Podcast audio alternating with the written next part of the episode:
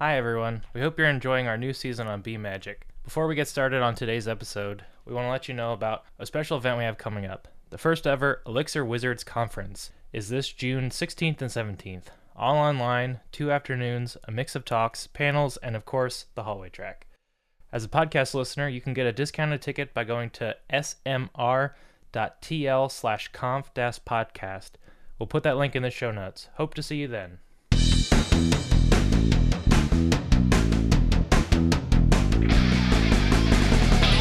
Welcome to Elixir Wizards, a podcast brought to you by SmartLogic, a custom web and mobile development shop based in Baltimore. My name is Justus Eapen, and I'll be your host. I'm joined by my co-host Sundi Myint and my producer Eric Oestrich. And today's episode is going to be fun. We've got Parker and Shannon Selbert from Soren 2 on the show today. They are calling in from their garage. They have umbrellas hanging behind them. Where are y'all calling from, Selberts? It is outside of Chicago, so it's due west of Chicago in a little. It's not that little a suburb, but it's an enclave. It, yes, an enclave called Wheaton. You can't tell that you're in Chicago. You certainly look like if you turn the camera around, you're on a beach. So you succeeded there. That's great. Yeah, it looks kind of like a patio in Austin. I like Sunday's That's reality. I'm taking it. We're on a beach. I'm in. Yeah. There's two big reasons that we had to have you on the show. One is Parker, you developed Oban. It's a huge tool in the Elixir community, so we have to talk about it. And the other thing is that you guys have this amazing dynamic duo thing going on. And we've had uh, Bruce and Maggie on the show before, and and the husband wife combination working together on a company. I think is one of the coolest things I've ever seen in my life. It's just awesome, and I have to know like how it's going. So those are the things that we're going to cover today. But we want to start like at the top and basically learn about your backgrounds, how you got into tech, and how you guys you know came around to starting a company together. We have a, a lot of ground to cover to try to rival bruce and maggie and husband wife duo ship i would like to mention I, am not going to try. I think they're fantastic. I don't think it's a competition. You guys can just That's like, right. build on top of each other like a layer cake or something. It'll be great. That's great. I got started in tech. I wrote my first program to win concert tickets to game a radio station contest. I was working at a telemarketing company in Utah, and I was the night ops person running backups. And uh, shout out to all the SCO Unix people from the 90s. I was there and decided to get myself some backstage passes to the cure using all the dialers and the AV equipment at the telemarketing company that I worked for. So it was a little touch and go in the beginning because the errors, I had to figure out which line they were on, try to remedy the situation, and then run out into the dialer room and see which computer popped up with the telemarketing script, which told me that the radio station had answered so that I could then hear what number caller I was to figure out if I had won the tickets or not. So it was me in a second-hand pantsuit with a very, very tight dyed black bob, running in and out of a dialer room, trying to figure out which screen had answered and had won me the tickets. I'm just trying to parse the things that I don't know because they're like technology I've never heard of, and the things that I don't know because like the 90s, and the things that I don't know because of telemarketing being completely out of my wheelhouse. Well, it's pantsuit is this one thing. I don't think that's the part. No, that wasn't it. Okay. No, that was for me. That, that was, was, definitely me. part of it. Okay, we used to wear them. I don't know why. If you thought using the restroom at work was hard enough, the pantsuit really made it a bonus. Did you win? Oh, I did win. And so I did win backstage passes to the cure. And it did finally work out. And I mean, it's part of working at a telemarketing company in the 90s was was having access to a T1 was limited. And that was a huge boon for me. Did work yell at you at all for using like resources? Did work? Did work no. It's important to know. So Parker assured me. Night. Yes, I was a night op, so I was running backups. And I also think it's fair that I questioned sharing my actual story, and Parker said the statute of limitations has passed. So I'm totally fine. And anyone listening to this, I'm retroactively sorry. Yeah, okay. And I, so I'll go. I started programming in Perl. I ActionScript a little bit and then Perl when I moved to Chicago from Florida I didn't have internet for about a month, and I had the Perl like Camel book, and I started. But what I ended up using it for was to manage my very sizable illegal music collection, and I'm pretty sure statute of limitations ran out on that one too. So we're both safe. Yeah, I think you're good. It's just a great story. That's all it is. People listening. Yeah. right. We're on the run from our children. Oh, really? You, ha- you, y'all have children? We Yeah. have three children. That's Oh, wow. House because there are three kids in there. Uh, Wow, that's awesome. It's less noisy out here with the chickens and the birds and everything. They find you. Oh my gosh. Are they old enough to know that you have like a party garage? Oh, I love that you think we have young children. Absolutely. Oh, So, our oldest is a junior. Uh, she's a stats major. She's a junior in college. Rock and roll. Very cool. I always get digressed by children because I love them. I think we've had other people on the show. Am I right about this, Eric? That we've had other people on the show that got into programming by like trying to cheat ticket lotteries and stuff? Because I feel like someone on the show was stealing Hamilton tickets.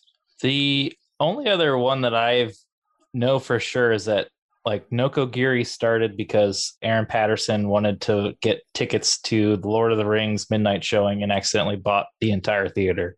Yes, in this case though, Shannon did not get repeated charges to her credit card. I did not. I just had to run back and forth and hopefully grab the right headset with the DJ announcing my score. Let's talk about Oban. First of all, TLDR for the totally new Elixir developer. What is Oban? It's a persistent background job processor. It's written in Elixir, so shout out for that. It uses Postgres. That's to make it simple, but similarly, everyone pretty much uses Postgres. So it's just a fantastic thing that works together. Oban keeps the data after all that's processed. So that's what I think is spectacular about it. It allows you to monitor the life cycle of a job. And the UI, aside from being really fun to scale, allows you to check the state of those jobs in specific. It's not the first time anybody's used Postgres as a job queue. but Right. The kind of differentiating factor is that it keeps jobs after they're processed and does everything with this life cycle so that you can inspect exactly when something ran, how long ago it was, how long it took, and, and that kind. So the purpose is to make it a centralized business tool, part of your business logic, not something that you just fire and forget and, and wait for stuff to happen. Because it's important. For a developer coming to Elixir from, let's say, Ruby, where they're familiar with background processing using like Sidekiq, I'm wondering if you could maybe kind of compare that just for the very like the most naive person, but then for the person who's let's say a little bit if you've been around Elixir at all, you know about Oban. But I I guess the question is like if I'm an Elixir developer just getting started, why would I go to Oban as opposed to trying to roll my own processes? Well, I'll cover the first part about the Sidekiq transition. But I'm fond of the person who wrote Kiq, just to say that. Yeah. So Kiq is an Elixir translation of Sidekiq and something that worked and added a lot of the Sidekiq Pro and Enterprise features so that it would work with Ruby as this kind of straddling of two languages. And so there are some similarities in coming from that, and then a lot of learnings that came from that. But the big difference there, I mean, the, the marquee one is that Sidekiq works in Redis and this works in, in Postgres. But then there are a lot of other differences after that, usually around this kind of lifecycle notion and persistence and the fact that I can insert a whole bunch of things logically at the same time, and my jobs are one of those things. You can't do that with Sidekiq or a Redis based queue. Can you speak to the motivations behind why you wanted to make this and versus using something else that it might have existed or Part of the motivation was around having this ability to actually inspect things afterwards and have that observability and to do things in a way that's a bit more native to how we tend to do things in Elixir. And there's uh, Exq and other things that kind of bring the Sidekiq mentality over, but they don't tend to have really great UIs or they don't have the same feature sets. And needed something that was kind of a clean slate to be able to do that. It performs those complex tasks and looks beautiful while doing it. You guys are a great team. Do you share a GitHub account? Am I right about this? We share, Not anymore. we share a Twitter account, but we have two different GitHub accounts. So there was a time in the beginning that there just wasn't enough time, and we did share Slack and GitHub, and you wouldn't really know which one you were speaking with depending on where we were. I did notice that in a few places there was the handle Soren 1 and Soren 2, and I was wondering how you decided who was who. Well, the name of the business is Soren, but at the time when we wanted to get the domain, Soren wasn't available. So we were looking for something else, and there were two of us. We went with Soren 2. And then it kind of expanded out from there. And, and where does the name come from?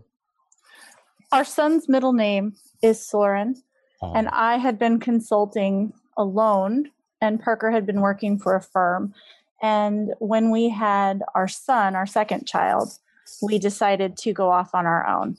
so it has nothing to do with the Danish philosopher. Is he Danish? Soren Kierkegaard, Yeah, I believe he is Danish. but it has nothing to do with him. I mean, it's a family name as well. I have Norwegian. My my mother's family is Nor- Norwegian, Mhm. so the er makes a great logo type, Hmm. which is that O with I the was, I slash was sold through on it. that. Oh, with He- the slash, it's just too good. He loved it, and Yeah. it's a family name. So It's like the null set, but it's a letter. Perfect. I can hear some Soren Kierkegaard fans right now, like hearts so- breaking. so crushed by this. I'm sorry. the whole time. I'm sorry I- for all the Danish people. It's a Norwegian er. I'm sorry to break your hearts. What was Oh, it like when you were first getting started? Like, were there any major challenges that you had to face? Yeah, I would say so. We started in 2008, which is when there was that really big financial depression, and uh, didn't have many clients and didn't have much to show, and so it was definitely a struggle to to build that up and to get at least some kind of clientele and reputation. But there's a there's a huge positivity in the in your commodity being the knowledge that you can take in and then transition into art or craft or product. And so 2008, this is this when you started the company? Because you weren't building Oban, right? No, No. we Yeah, 2008. precede uh, Jose by about four years. to Right, right. Uh, yeah, that was when we started the company. Uh, O- Oban itself started two and a half years ago. What kind of like technology were you using back in 2008? ActionScript and Okay. Rails. Yeah. Okay. Rock and roll. We use some Rails sometimes. I use Rails sometimes. I want to say SmartLogic around that time was also doing ActionScript as well. Because when I first started, one of the other developers was a technical reviewer of the Adobe Flex book. Oh yeah, Wow. Yeah. ActionScript when they did three, they pretty much read through a bunch of Java books and the like old Java Gang of Four Patterns book, and then decided to just layer ActionScript two on top of it, and then that's what it became. We don't miss that at all. No, that's agreed. You both are working on this open source project together. You're married. What are there conversations at home? Like, you know, honey, can you handle this process scheduling error that I'm getting? Or I think it's really when we decided to switch into more defined roles because you really can't neglect support from the Mm. beginning. Mm. It builds an immense amount of trust. And features are great. People have a lot of feature requests. Features are exciting. Features are passionate. Those are the types of conversations we have. And then Mm. trying to figure out when to slate those. Defining our roles helped background process our own life to give more balance to our our personal lives. that's Yeah. a great metaphor. That's going to go over really well. Yeah, I actually had like a similar question. You probably just answered part of it, but there's like so much mixing of the lives here. It's already hard enough now that a lot of us are working from home. Are there any techniques you use to really separate home life from work life? To add to it, we've homeschooled our kids for the last year. They typically attend private school.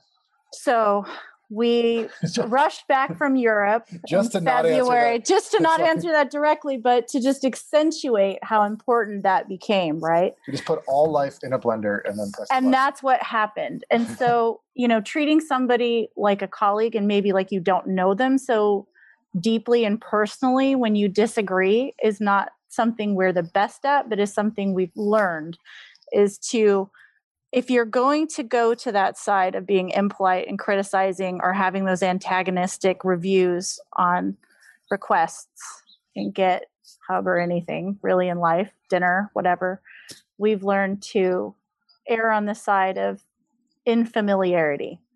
We end up having Please tell me about like a traumatic PR. Well, we, we will end up it's not, even, it's not even about prs it can just be about somebody asking for support. So the the hidden side of this is that at least probably more than 50% of the time goes into support. Just helping people in in mass or one-on-one whether that's on slack or through github issues or through emails get a lot of emails. And sometimes it's just somebody's asking for more attention than they probably should. And i'm possibly too accommodating and shannon's like no you got to shut that down no that's too much Make him pay. He calls me at that point. He calls me businesswoman. All right, businesswoman. It's like, well, I've just done Latin root words for the morning for two people. I've made pizza dough. Latin root. well, This is so you guys are doing like a classical homeschooling type of thing. N- You know, we are not classical homeschoolers. I have I nothing against it. anything Uh, we didn't plan on doing this. So luckily, the school that our kids attended were they were very helpful with curriculum to kind of bridge when they could come back. So we're we haven't been left to our own devices, which is best for our children, really. Wow, we've So- had a number of homeschoolers on the show. I yeah, mean, and I love it. I yeah. I don't feel that's been negative at all in our life for this last year. Everything has been an experiment. It's been magic. So the magic is is that it's complex and it's happening, but we won't realize it until it's finished. Hmm. Hmm. Can you take that exact definition and put it towards like the code side of magic? I'm just so curious because you said the exact slate of words. I feel that that's really the best part of the magic of Oban. It does take complex processes, things that you would normally have to manually manipulate, and it does them beautifully behind the scenes and presents you with this, at least the pro version presents you with the UI right now, which is something that I'm very fond of, particularly. You're fond of a lot of the other more in depth Yeah. Well, aspects. I think the reason that so many of us are in Elixir in the first place is that we are very pro magic compared to Erlang. I mean, Mm. we have used Gen Server, whereas in Erlang you had some sort of Emacs macro that people had passed down for generations that would fill in the entire Gen Server template, and then you go and you override stuff that you want. And that's just not very magical. It's very kind of brute force.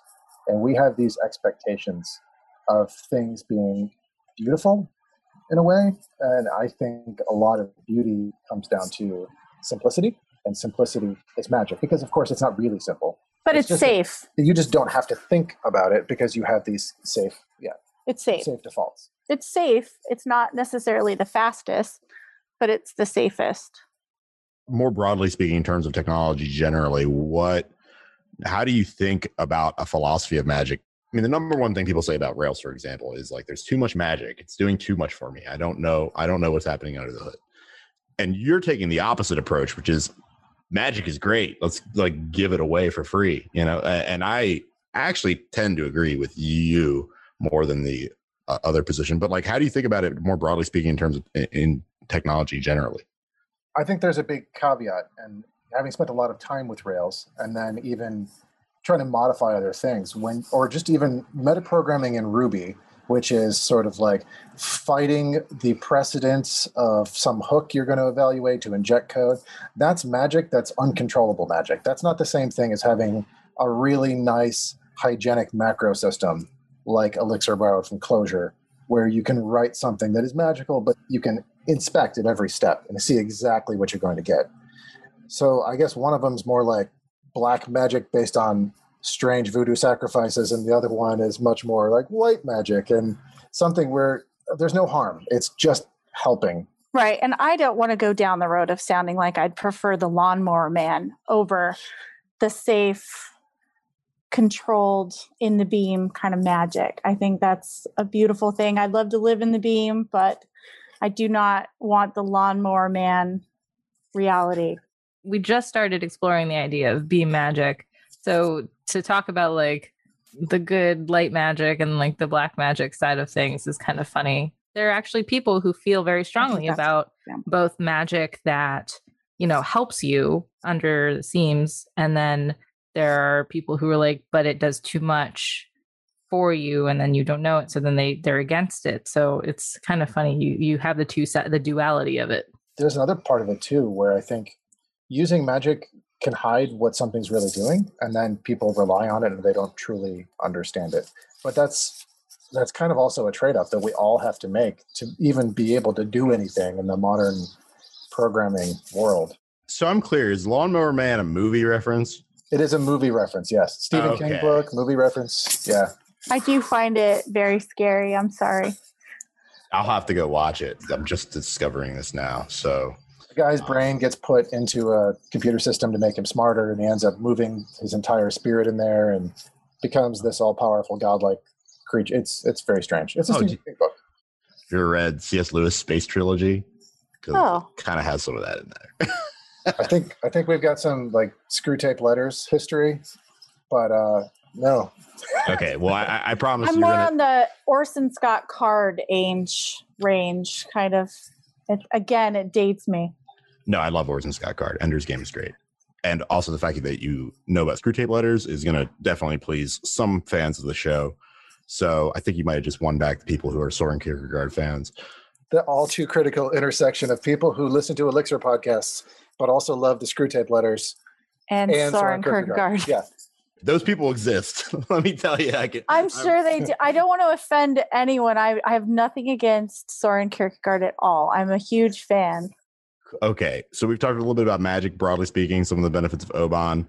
Let's just talk about the beam. What has sort of been your experience, you know, diving in? First of all, here's a question: Have you come to Erlang through Elixir, or did you already know Erlang before Elixir, or have some familiarity with it? This one's actually kind of funny. Years ago, as you might have noticed, there's sort of a Scandinavian lean from Shannon's side, and she had learned of Erlang as being this Ericsson Swedish kind of product and had mentioned it. I had fondness for the Yes, idea. there was fondness I was for it. trying to direct us. But this was a pretty long time ago. This would be 2012, 2011. So before Elixir had come about. And I took it to heart and read Joe's book, Joe, Joe Armstrong's book, and really liked the ideas, but didn't have any application for them. It didn't fit. There was no framework I could use. I couldn't pitch work for it. So I got a maybe, maybe later. And then once Elixir came out, that provided this much nicer path to kind of jump in and start using the beam. What would you say is the best part of maintaining an open source project?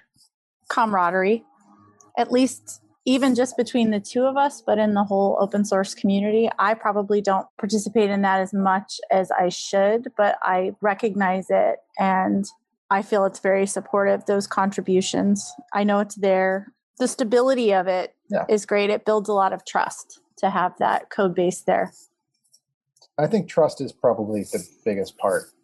Recently, we read uh, Nadia Eghbal's book, the one about um, maintaining Oban source projects. And in it, she talks about these different modes of open source and how a majority of projects are stadiums, where it means there are a lot of people that use them, but there are very few people that actually contribute to them. There's a lot of observers. a lot of observers are, are users and open definitely fits into that picture where there aren't that many people that contribute to it that's okay there's a lot of people with visibility on it and kind of helping drive it And I'm often thanking people, even in just support back and forths via email. I'm thanking them for helping refine it.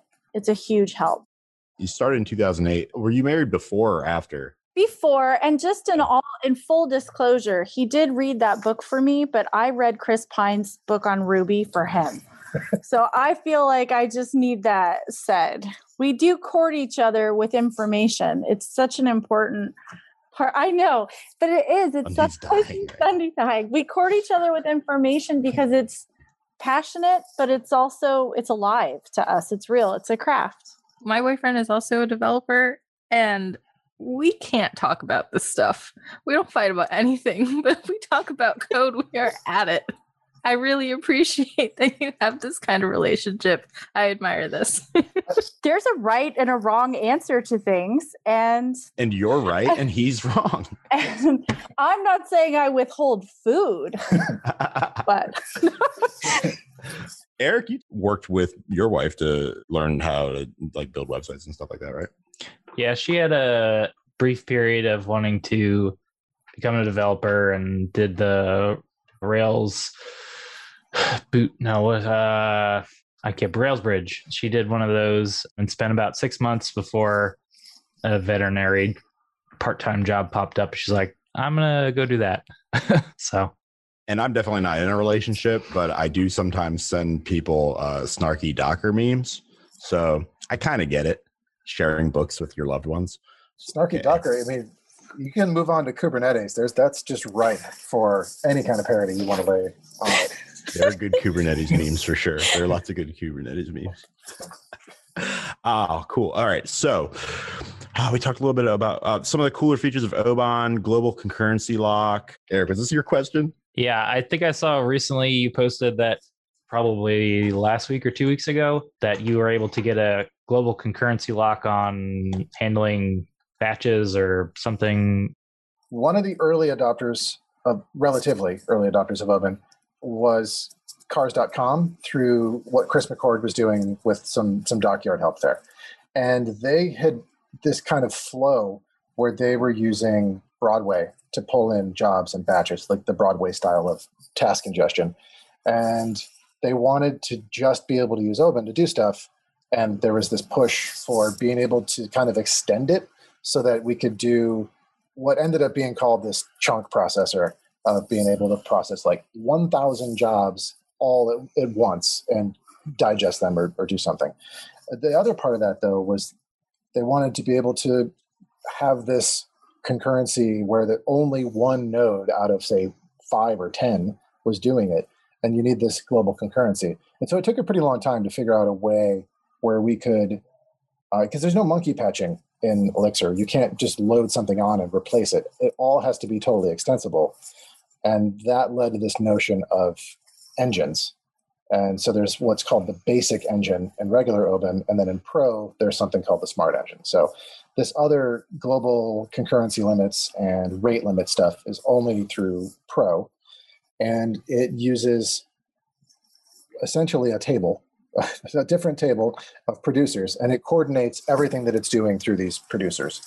It's an advantage in a way that you're using Postgres because you have a centralized place. You're not trying to do this distributed consensus like Raft kind of thing to share stuff.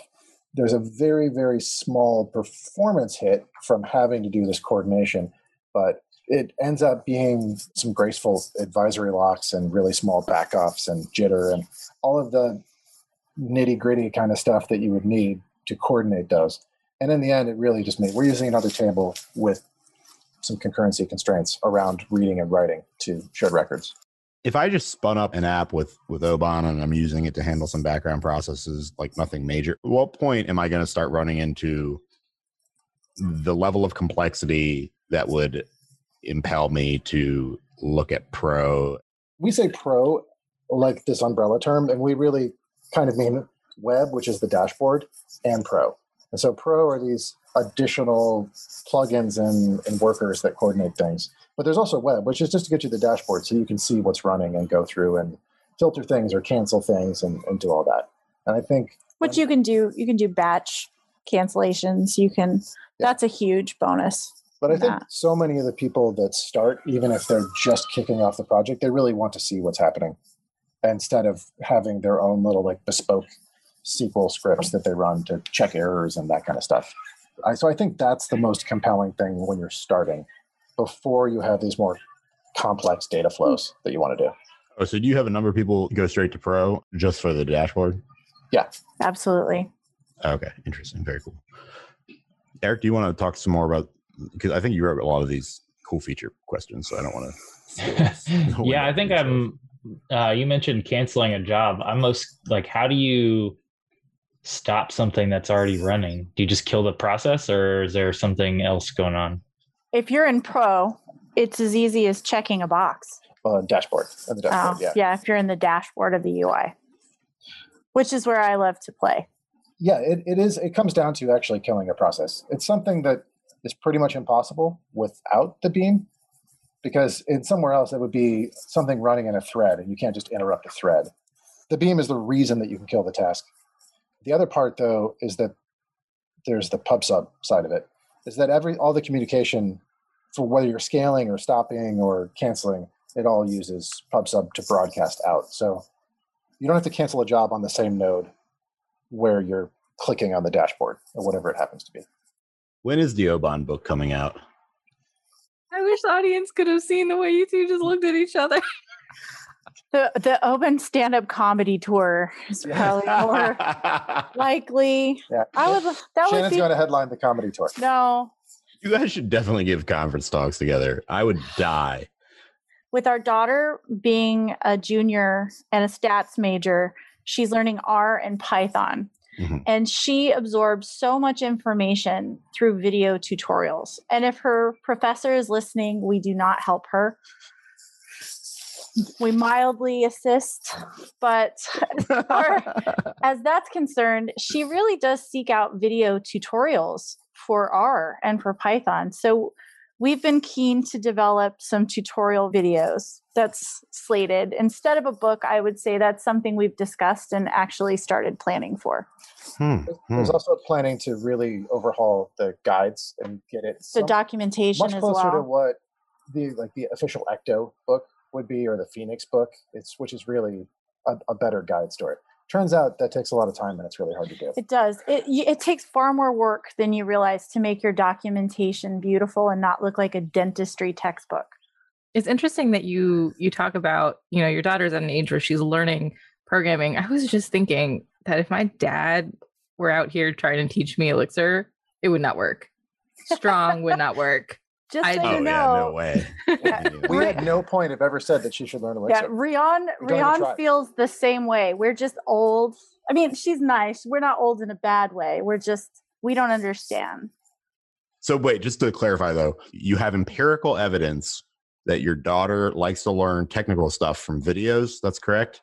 Yeah. A- And, the Smart Logic marketing department will hear that, and I will not be alone in my advocating for video content. Okay, cool. All right, Yes, I'm just absolutely. glad that's They- they super duper absorb- clear.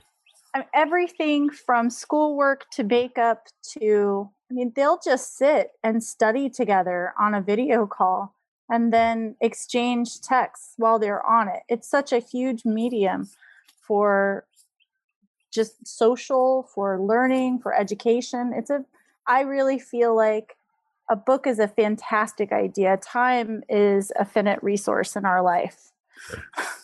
So I think video Yeah. content is what we're geared towards. I can totally see that. And especially like this generation of learning is so different. I also, if I had a Skillshare, you know, account, I'd probably be in there all the time. I definitely have learned how to do a lot of fun and crazy things just from YouTube. I did not think about teaching myself the harder things in college by YouTube, even though I I was on YouTube all the time. I just those two things didn't cross over in my head, and now they do so it's interesting that there's this shift in digital learning especially in the past year uh, we're seeing you know more youtube channels pop up so that's actually very interesting to hear about Thank you for sharing that. That's really helpful to us as well. And it's all actually very encouraging for this Absolutely. for that idea. Oh, I'll definitely watch your Oban videos for sure. The other day, actually, I, I went to spin up like a nightly worker, and I found one of Eric's videos on spinning up nightly workers, you know, like just with a you know bare bones gen server implementation. but then there uh, there was this joke about how eric's time is so precious so Justus had to go find pre-recorded eric to help him instead of actually ask eric Eric in the past is almost as good as Eric in the now. It's okay. I can imagine Eric That's wonderful. Eric wanting to go look up how to start a nightly worker and then finding his own material on how to do that. I think we So that- need the Eric happens. time continuum. I've always said one of the best reasons to write your own blog is so that you can read it six months later to see how to do the thing you wanted to do. So I believe Parker's quoted you on that, Eric. Or it was from The Last Crusade when Sean Connery says it, but I think it's very similar. Ah, that could be it. So y'all have been interacting with Elixir Erlang for a long time. I'm curious if you have aspects of the beam that you find not great. Parker outed me on the documentation pretty hardcore. I mean, he just dropped the mic on me. But that's not the beam's fault. It is not. That's Uh, not the beam's yeah. fault. I think if you had asked this six months ago, maybe actually even a little, little longer ago, the two things I would have said would be raw performance, comparable to something like Java with hotspot and all that. But then we got the JIT. And then after that, I probably would have said something about numerical computation and how it, it's not a good fit for machine learning. And then we got NX. So I think my primary complaints are kind of addressed. They're in their infancy, but addressed. So do you think that we're in like a golden age of software engineering right now and that like basically from here it's like it's like the 50s when it comes to movies like since then they've just been downhill like is this do we have nothing to look forward to in software so much is stable now and open source builds on that stability and trust. It is pretty fabulous. I'm going to say i don't think we're there yet. Even having been a developer for over 20 years i just want to upgrade tailwind. But that means i have to upgrade PostCSS but that breaks my webpack and then i have to upgrade webpack.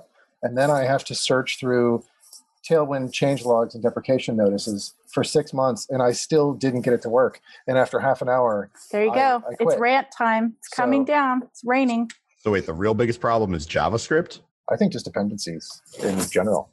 We're not using Perl, but everything's still just kind of duct taped together. We we don't have build systems like Nix for most things. Hmm. Maybe Elixir's in a kind of a golden age, but I don't think computing in general is anywhere close to it. Mm-mm. JavaScript is his trigger word. okay You yeah. found it. I Good feel like a lot a lot of people in the Elixir community will agree with you on that one. i think i can see eric Yeah. biting his tongue right now Yeah, we can throw out all of npm. I think I think the world would be better. okay what what lies hidden oban uh, that we don't have to think about but also maybe if you could just talk about like little known features people would love to hear that horizontal scaling, seamless Oh. horizontal scaling, or I think that's a pretty big one, but I don't know. I don't know how hidden that is. We started this. It's supposed to be twice a week. It's supposed to be twice a week that there's a tip series, and we're I think on 27 now. So we post them to Twitter, and it's a tip of not the week, but you know of the day, to give you a little a little hint. And so we've been kind of digging down into things, and but they're all user facing kind of things, little bits that people can tweak or use to control. And a lot of the hairy bits are the things that actually take time that are orchestrating the Complex. processes. The complexity is all orchestrating supervision trees and processes behind the scenes. And then which isn't clustering. it's all time problems. It's either time to actually spend fixing it or time to coordinate when things are doing something. It's all Right. one big cron problem. Yeah. uh, or time related- zones or time zones. Yeah, Which is still a Right. cron it's true. problem. It's still a cron problem. Calculating time. Everything to do with time. And there's our Latin root word of the day. Cron. Cron. Cron. yeah. But it has an H and we don't. We we omit the H. crown is latin well you learn something new every day So when you were setting up Oban Pro and you were setting it up as something you can work on, work on together, do you consider it a success? Is there any advice you'd give for someone else who's doing kind of the same thing that you are? I do believe it's a success. You? Yeah, I Yeah. think it's totally a success. It's worked out very well, and I think it's the only way that we would have been able to have time to actually work on the open, the open source version of it at all. Move your goalposts. That's a big thing we've learned. We had these huge goals and we had these marketing ideals when we started. And we were afraid to implement those changes because it's it's a scary thing to try to discover whether or not people want to monetize an idea for you. If they're willing to really, they're really into it, yeah. willing to do it and the last year has really given us the courage and the time to do that so commit the time do it But I think something that we touched on briefly was about the amount of support, but it seems like you're just writing code that happens to be closed source, but uh, so much of it is really don't sleep on the amount of time it takes to support people, don't procrastinate even to do support it your own infrastructure. It pays off to support people well and it makes the community healthier. So I, I really hope that we have other indie hacker, indie developer kind of people in the community that put out something really high quality that they can sustain long term. And it's not just something that they do part time or on the weekend, but really something that they can get behind and make a living on. Well, I know that it's an aspiration for a lot of people, and I really hope that you continue to flourish and people continue to use Oban Pro, and hopefully one day I'll get the chance to. And yeah, I have learned a lot today, actually. I'll put it that way. But we do have to wrap up. We like to give the uh, guest the last word. So if, any, if you have any final plugs, asks for the audience, where people can find you, rants that we missed, the time is yours. I think Oban is controlled magic. That's my blurb. If you have a business that relies on Oban, there's a lot in Web and Pro that will possibly help your business out, and you should really check it out. It helps support open source Oban, keeps it healthy, keeps us able to work on it, and keeps new features and stuff flowing into Web and Pro. Yeah, we're committed to supporting you as much as you support us. So thank you. Hey, thank you for joining us on Elixir Wizards. Before we close out the show, we'd like to share another quick mini feature interview with you. It's a brief segment where we showcase somebody from the community that's working at a company using Elixir in production, and we'll learn about how they're using Elixir. Hope you enjoy it. Hello, and welcome to our new mini feature segment of Elixir Wizards. My name is Alex Housand, and today we're speaking with Joe Peck, a software engineer at Spreedly. Welcome to the podcast. Thanks. Great to be here. Thanks for joining. It's really nice to have you. So, Joe, how did you get started in software development? I saw that you said you are a a long-time Rubyist. Was that the first language you worked in? That was the first language, yeah, I worked in professionally. I graduated with a computer science degree from NC State and then started at a three person startup in Raleigh. And I've basically worked in other startups since then, usually bigger than three people. But yeah, Ruby's been my main language. And then the last year, a lot more Elixir. That's awesome. What were some challenges of going straight from college to a three person startup? Was that a difficult transition? Were you kind of preparing for a more corporate life or were you aiming to be in the startup world? I think the corporate life, a corporate job wouldn't be such a good fit for me, and I wouldn't be a good fit for that. And since I was fresh out of college, I didn't really know that I should be worried going into a three person startup.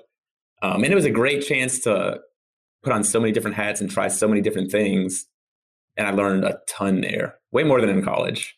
Yeah, absolutely. The preparedness that you get in college really, it really doesn't prepare you for what a real job is like, I think.